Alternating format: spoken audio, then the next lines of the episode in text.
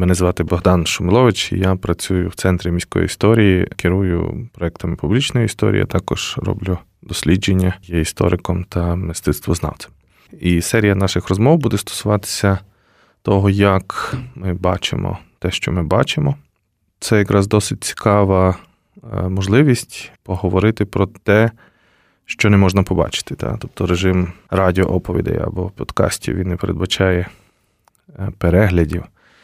І наша вправа полягатиме в тому, як можна, власне, говорити про те, що ми бачимо. Цікава пара на Львівському радіо. Вітаю. Сьогодні поговоримо про досить цікавий феномен, про зв'язок зображення з часом. Здавалось би, тут все зрозуміло. Я малюю зображення, воно пов'язане з тим часом, в якому я малюю зображення. Або якщо я малюю зображення про минуле, то це пов'язано з тим минулим часом. Але воно нам так здається очевидним. Історично це все не було таким очевидним, і картинки в різний час, в різні періоди означали різні речі. Якщо ми дивимося на традиційну картину, я в даному випадку говорю про європейську традицію, так, тобто в різних країнах цієї планети чи в різних місцях цієї планети розвивалися картини по-різному, не однаково. Але якщо ми візьмемо європейську традицію, то зазвичай картина, яку створював автор, бувало відомий, бувало невідомий, або був певний період часу, коли картини не підписували і авторство не було так важливе. Цей автор, умовний чи конкретний, зазвичай оперував чи оперувала таким часом, який можна назвати епічний час, міфічний час. Тобто, якщо ви звернетесь до історичних картин, умовно історичних картин, ну, наприклад, ви поїдете у Флоренцію, підете в галерею Уффіці і пройдетеся залами живопису, які малювали там в 13-му, 14-му, 15-му столітті. Переважно ви побачите, що це картини на тематику, яка не пов'язана з реальністю, але в яку часом були вплетені сюжети реальності. Якісь битви могли бути показані, але зазвичай ми мали справу з епічним часом чи міфічним часом. Це час Христа, час якихось міфів. І зазвичай цей час достатньо має бути віддаленим. Тобто, тому картина, вона якби таким слугувала певним порталом в це якесь віддалене минуле, в якесь епічне минуле, яке не мало конкретної якоїсь такої от часової характеристики. Тобто, звичайно, віруючі люди, наприклад, вони очікували там кінця світу, воскресіння мертвих, відповідно, для них час був лінійним, тобто колись світ був створений, колись він закінчиться. І вони очікували цей кінець, і, відповідно, картини вони реферували до якихось таких достатньо абстрактних, міфічних часів. Саме розуміння того, що картина може бути пов'язана з конкретним часом, з конкретною якоюсь ситуацією, воно розгортатиметься поступово, ну, особливо в Європі, так? І ми матимемо, так як я вже казав, навіть в епоху Ренесансу, зображення певних баталій, битви, ну, італійські міста дуже часто бились між собою, воювали, цілі війни відбувалися, і, звичайно, малювали картини на цю тематику, але, знову ж таки, якщо ми дивимося на цю картину, відчуття, що це все-таки якась така міфічна, майже епічна історія. Ну, дуже виразний приклад є картина «Взяття Бреди» Вермеєра, і там доволі, так якби, показаний історичний сюжет – взяття голландської фортеці Бреди іспанськими військами. Але коли ми дивимося уважніше на цю картину, сама історична подія, вона фактично до нас мало промовляє. Більше промовляє міфічна конструкція переможців, переможених, вертикалі в картині показані тільки в тих, хто переможці, в даному випадку це іспанці, в випадку, наприклад, голландців, які переможені, вони так трошки схиляються перед переможцями. І в цій картині Дієго Веласкес не стільки малює реальність, тобто він малює радше оповідь про певний майже епічний момент іспанської історії. Тобто йому треба показати перемогу. Це не стільки є, знову ж таки, про історичний час, це радше якась така міфічна історія, яка має засвідчити, показати силу іспанської зброї. Історичний жанр, він буде розгортатися продовж 18-го, а найбільше в 19-му столітті.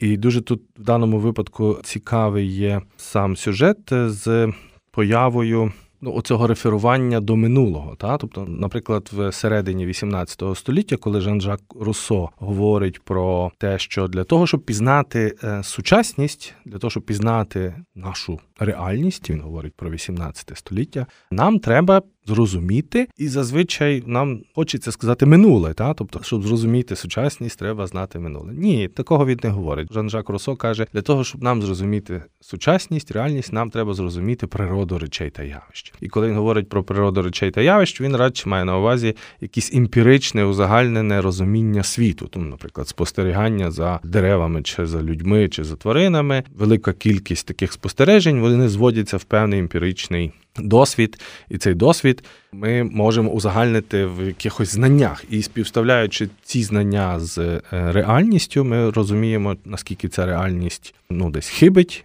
чи не хибить, і можна її, відповідно, виправляти до тих потреб. Тобто для нього, можна сказати, такий більше позитивістичний світогляд характерний. Але пройде буквально 50 років, і вже німецькі романтики скажуть твердо, для того, щоб зрозуміти реальність, для того, щоб зрозуміти сучасність, треба знати минуле, треба знати історію. І як так могло статися? Напевно, частиною цього процесу було те, що саме знання поступово розгортається. Навіть в цьому твердженні Руссо, коли він говорить, що нам треба зрозуміти природу речей, то частиною природи речей є їхня еволюція, їхнє походження.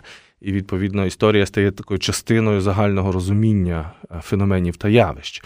Тобто минуле цих феноменів треба зрозуміти для того, щоб їх краще пізнати. Але поза тим, на зламі 18-19 століття відбувається загальний такий більший поворот до історичності. Якщо європейці мислили і в картинах, і в інших формах культури, власне, ось цим епічним часом, реферуючи дуже часто до античної чи грецької міфології, до релігійних сюжетів, до християнської міфології, то вже на зламі 18-19 століть з'являється нова категорія, про яку говоритимуть, знову ж таки, французькі просвітники, з'являється народ. Народ як категорія, оскільки в часи Французької революції буде вбитий король, і треба буде обґрунтувати, чому це могло статися, і як інші люди, які не мають королівської крові, можуть претендувати на те, щоб реалізовувати владу в країні. Так? Тобто і тут була придумана оця така зсув від уявного батька, короля, кого обезголовили, фактично нанесли удар по цій символічній конструкції, що король втілює. А як ви знаєте, французький король-попередник казав, що я і є держава, я король сонце. Тобто він є втіленням всієї французької корони. Так от, забрати голову в цієї корони фактично означало вбити французьку державу. Так? І, відповідно, французи мусили придумати нову якусь конструкцію, і тут народ став носієм влади. І ми досі користуємося цим формулюваннями, зокрема в нашій Конституції. Записано це саме. Носієм влади в Україні є народ. Це конструкція 18 століття, яка поступово трансформуватиметься в 19 столітті в історизм, тому що для того, щоб теж пояснити цей народ, треба було пояснити його еволюцію, дати йому якесь пояснення. І оця епічна конструкція, це от відсилання постійно до античності чи до християнської міфології, замінюється національною конструкцією, спільною історією. Дуже складно писати спільну історію. Ми знаємо, що реальність розгортається перед нами такими міріадами різних сюжетів, індивідуальних історій. Вона не має смислу, поки ми цей смисл цій реальності не надамо. Тобто і для багатьох людей смисл реальності був пов'язаний з реалізацією божественного задуму. І тут раптом я реалізовую вже не божественний задум, а я реалізовую якусь владу уявної спільноти. І, відповідно, роль історика стає дуже важливою. Тобто з цієї міріади досвідів і множинних історій треба було написати якийсь спільний наратив. І якщо ще в середньовіччі чи в античності, батько історії Геродот, він переказував історію як свідчення очевидців. Тут навіть слово добре пасує. Він шукав тих, хто ніби бачили, тобто були свідками. І свідомість, і свідчити теж пов'язано з тим коренем, який є в слові світло, просвітлення. Тобто ми тут знаходимо багато таких ігор, мовних ігор. Але, власне, конструкція історії як набір свідчень перетворюється в конструкцію історії як набір текстів. І ці тексти, ці наративи, як їх назвуть згодом історичні наративи, вони сконструюють уяву про те, що, ким і чим є ось ця уявна група, яку ми можемо назвати уже нація, та? Тобто цей народ, який трансформується в щось важливіше. І так з'являється в загальному історизм як ціла така, якби, можна сказати, філософія, та? Тобто будь-яка дисертація, яка писалась в часи моєї молодості, мусила мати парафраз такий, що це дослідження опирається на принципи історизму. Бо якщо не історизму, то це вважалось вже не науковим дослідженням. Так? І оці принципи історизму, вони формуються от в цей час, на зламі 18-19 століття, і вже в 19 столітті, наприклад, історичний живопис стає дуже важливим жанром. Так? Тобто картини, які донедавна ви майже не знайдете, картини на історичну тематику раптом стають центральними. Вони замовляються державами. Бездержавні нації теж прагнуть малювати такі історичні полотна.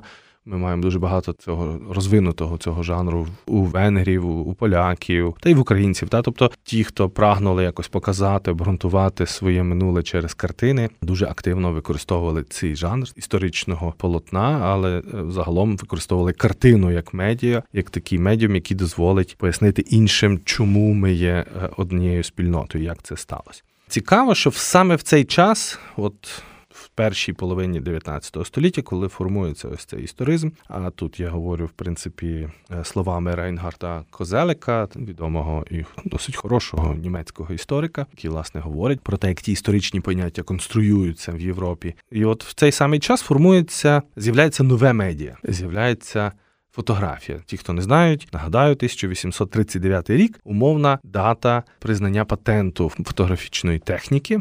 Хоча в різних країнах, зокрема, наприклад, в Британській імперії чи Великобританії, у Франції ці фотографічні методи розвивалися трошки по-різному і були різні патенти, але загалом, істориками фотографії приймається ось ця дата, був виданий патент, і після цього ми можемо вже говорити про еру трошки інших зображень. Так? Тобто, якщо я говорив, наприклад, про картини, які малює автор, цей автор може вигадати сюжет, може взяти його з історії, але зазвичай цей автор мусить створити якусь композицію, придумати, скільки там буде фігур, чи буде Наполеон на вздибленому коні, чи все-таки на спокійному, чи буде в битві багато людей, чи це все-таки більше буде показане поле, якось в відомій картині в Олеському замку, де ми маємо таку епічну сцену битви під Віднем, де багато людей, багато різних подій. Фактично це таке оповідне, величезне полотно, яке дійсно саме собою конструює таку більше епічну історію, ніж якусь таку конкретну реальність. Ну і тут ми маємо ситуацію, коли формується ось цей історизм як філософія, і паралельно розвивається фотографія, яка має справу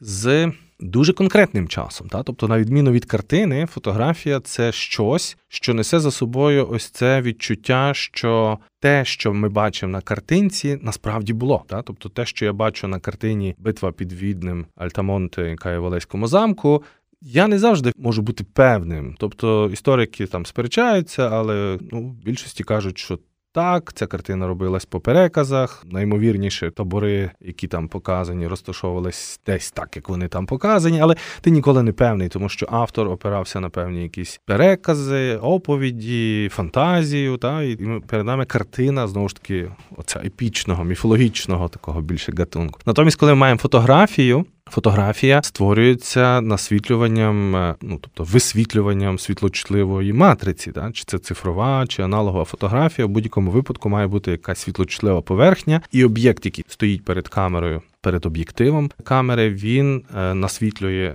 тобто крізь нього, чи через нього, чи частини цього об'єкту насвітлюються на цю світлочутливу поверхню. Тобто фотографія неможлива без того, що на ній зображено. Вона несе в собі оцей такий відбиток реальність. І насправді фотографія дуже сильно цією своєю історичністю, реалістичністю повпливала на оцей живопис. Та? Тобто багато хто з художників, особливо на портретний живопис, тобто майже зникла потреба малювати цілий ряд жанрів, зокрема жанр портрету, бо фотографія робила це швидко, і не треба було перейматися, наскільки попадає чи не попадає художник в характер зображуваної людини.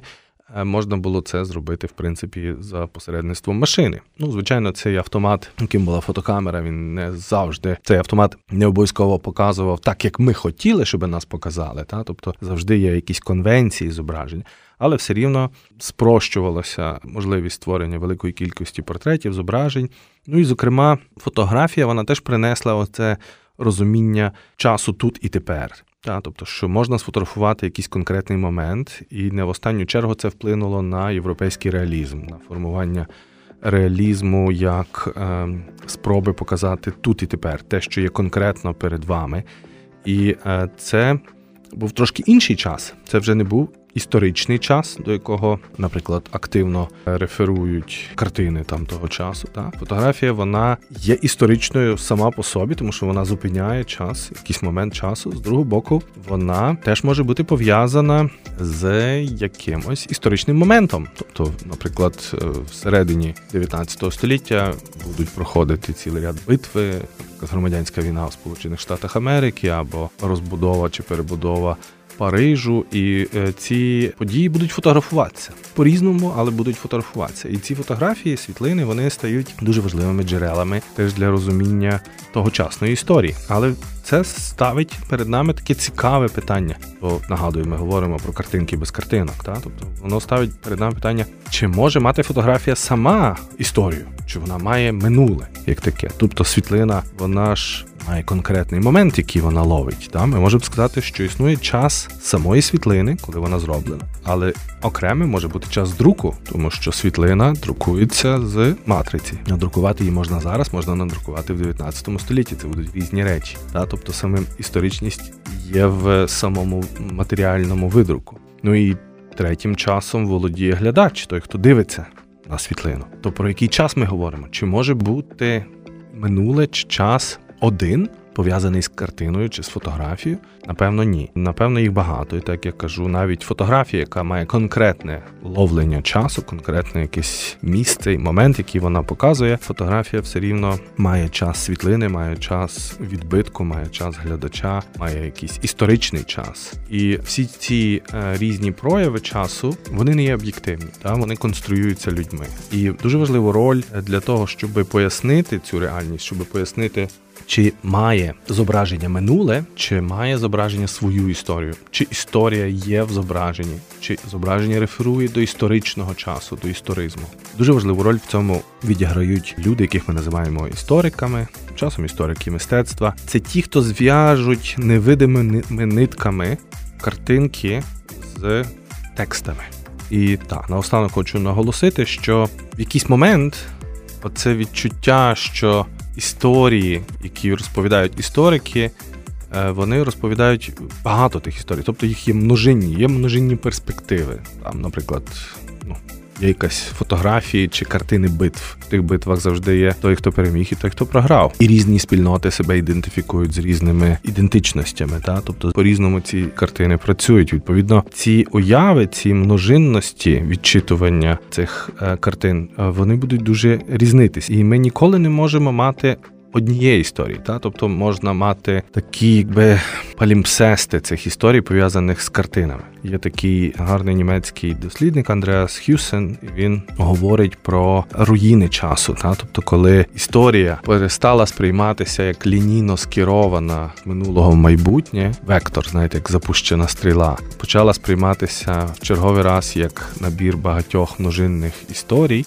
то така історія перетворилася для нас в такі от руїни, в такі набори макабричних конструкцій, де один голос, одна історія не є домінуючою. Їх є багато і вони постійно переплітаються. Що важливо пам'ятати, жодне зображення неможливо сконструювати, я маю на увазі його смисл, без ось таких історій. Тобто, якщо світлина чи картина має час, або належить до історичного часу, або показує нам історичний час, або має своє минуле, або реферує до колективного минулого, то всі ці історії конструюються завчасно апостеріорі людьми, переважно істориками, як я казав. І без цих історій картини не мають сенсу. Цьому, напевно, варто завершити мій довгий виклад. Здобудь мудрість, і вона буде тебе стерегти.